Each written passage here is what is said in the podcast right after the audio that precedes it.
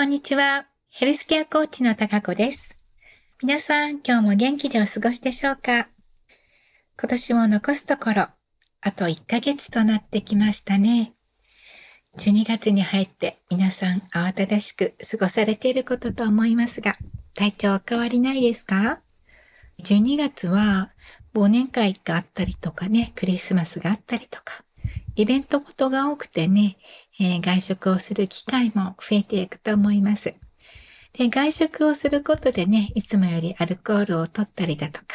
そして砂糖とかね、小麦粉のお料理が増えたりだとか、そしてどうしてもね、外食すると、体に炎症を起こすね、悪い油を、摂取する量も多くなってくるので、腸の中、消化管の中にね、不調を招くっていうケースもあると思うので、外食をする以外のね、ご自宅でのお食事は、腸活を意識しながら、いい油を摂るとかですね、食物繊維を多めに摂るとか、アルコールを控えるとかっていうね、そういうお食事をね、心がけていただいて、そして年末と新しい年の2024年も元気に迎えていただきたいと思います。はい、では今日の配信はですね、前回に引き続いて、消化管不調の改善について、私が最初にお勧めしたいことをね、お話ししていきたいと思います。前回の配信は、主に砂糖についてのお話をしてきました。で、今日のお話は小麦についてのお話です。小麦はね、グルテンというタンパク質にアレルギーがある方もいらっしゃいますけれども、小麦は消化管の不調、そして腸活のためにはですね、真っ先に控えたい食品になります。でも小麦をね、食べていると、どうしてもね、食べ過ぎてしまいますよね。美味しいし。そして砂糖と同じく中毒性がある食品の代表例になるんですよね。それは小麦の中に含まれているエクソルフィンっていうモルヒネに似た物質があって、それがね、私たちの脳の中の報酬系っていうところを刺激して、一度食べるとね、幸福感が増してくるんですね。で、そうすることで小麦を一度食べると、この幸福感を、味わうために、また食べたいっていう欲求が出てきて、またさらに小麦を摂ってしまうっていうね、悪循環になってしまいます。だから小麦は麻薬のようだって言われています。砂糖と一緒ですよね。で、実際ね、脳の中のこのモルヒネに似ているこのエクソルフィンっていう物質をブロックするお薬を投与すると、小麦を食べたいという欲求も実際収まるそうです。そしてその食べたい欲求がなくなることで体重がね減っていったっていうね研究データもあるようなので、小麦はねそれくらい麻薬と同じようにその中毒性があるので注意した方がいいですよっていうことはそういうところなんですね。ですから小麦は私もね20代の頃はすごくパンが好きで美味しいパンを求めてどこまでもドライブしながら行っていたっていうことをね思い出すんですけれども、そしてパスタももちろん大好きで外食するときにはいつも常にパスタを選んでたっていう感じです。でお友達にもね久しぶりに会う方に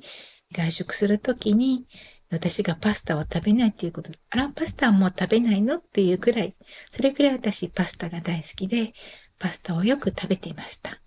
それってやっぱりねこの小麦の麻薬のような中毒性のね、罠に陥ってしまってたっていうことですよね。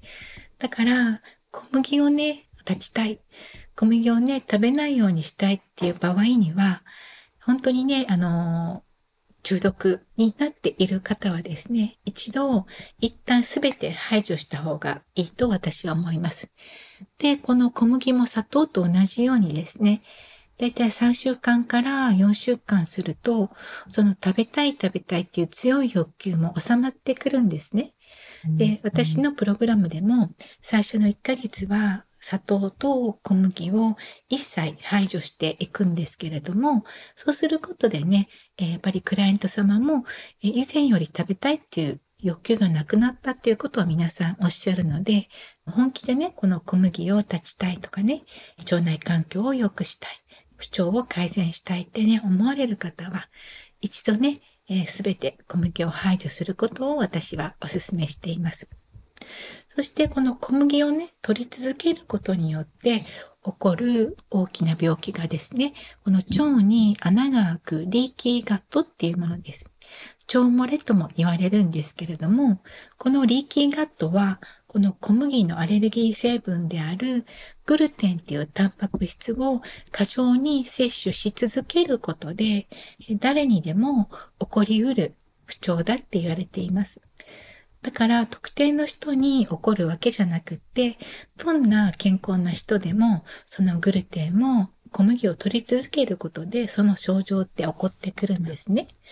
で、このリーキーガットの不調ってすごく多岐にわたっていて、ご自分がリーキーガットを引き起こしているっていうこともわからない方もね、すごく多いと思います。その不調はね、小さなものから大きなものまであるんですけれども、もちろん腸の不調ですよね。お腹が痛くなったりだとか、便秘とか下痢ですね。そういうものが起こったりとかですね。あとは胸焼けが起こったりっていうね、消化管、腸の不調はもちろんなんですけれども、原因不明のね、熱が出たりとか、関節の痛み、筋肉の痛みとか、そういうものもリーキーガットの症状の一つになっています。あとはね、眠れなくなったり不眠症になったりだとか、極度の疲労感、慢性的な疲労感がずっとあったりとかですね。あとアトピーもそうです。あと皮膚のね、ニキビとか、ジンマシンとかもリーキーガットの症状の一つになっています。あとはですね、自己免疫疾患って言われるクローン病とか、あと過敏性腸症候群っていう病気もね、このリーキーガット、腸に穴が開くことによって引き起こされてるっていうふうに考えられているので、このね、小麦を過剰摂取している方は、本当に気をつけていただきたいと思います。そしてこのパンを取りすぎることもね、注意していただきたいんですけれども、これね、前回の配信でもお話ししたんですけれども、パンを取ることによって、このグルテンっていうね、アレルギーのタンパク質も摂取してしまうんですけれども、パンを作る際にね、イースト菌っていうね、酵母を使うので、このイースト菌っていう酵母、その一種のカンジダ菌っていうものが、腸の中に過剰に増えることによって、これもね、腸の壁に穴が開くリーキーガットも引き起こしてしまうので、パンもですね、グルテンだけではなくって、そういったイースト菌、カンジダ菌が増えることで、腸の中で悪さをしているよっていうことです。で、このイースト菌ね、カンジダ菌っていうのは、私たちがね、生まれてくるときに、赤ちゃんの体内に入り込んだりとか、あと授乳の時に体内に入り込んだりとか、このイースト菌ってね、いろんなところにいるので、体の中の常在菌として私たちもともとほとんどの方が持っているんですね。そしてこのイースト菌が腸の中の善玉菌の餌になったりもして、いい働きもするんですけれども、それがね、過剰に取ることによって、そしてその時に免疫がね、落ちてたりとか、不調が起こってたりすると、そのイースト菌、その一種のカンジダ菌が過剰に増えて、そこでね、悪さをしてしまうっていうことなんですね。それで、最悪はもうリーキーガットを引き起こしてしまうっていうふうに言われているので、ですので、小麦のね、アレルギー成分、グルテンもそうなんですけれども、そのイースト菌、カンジダ菌を過剰に、増殖させないためにもですね、このパンは気をつけていただきたいと思います。たまに取ると本当に私も美味しいなって思うんですけれども、でも以前のように中毒にはならないように私も気をつけていますし、またね、そんなに食べたいっていう欲求も以前ほど起こらなくなっているんですね。それをやっぱり一度この小麦を断って、その中毒性をね、感じないようになったから、今そういう体に慣れているので、皆さんもね、本気で腸活をしたい、小麦の中毒からね、離れたいっていう方はですね、一旦小麦をね、3週間から4週間、すべてね、排除することをお勧めしています。ということでね、今日の配信はね、こちらで終わりにしていきたいと思います。今日も最後まで聞いていただいてありがとうございました。また次回の配信も聞いていただけると嬉しいです。ヘルスケアコーチのたかこでした。ありがとうございました。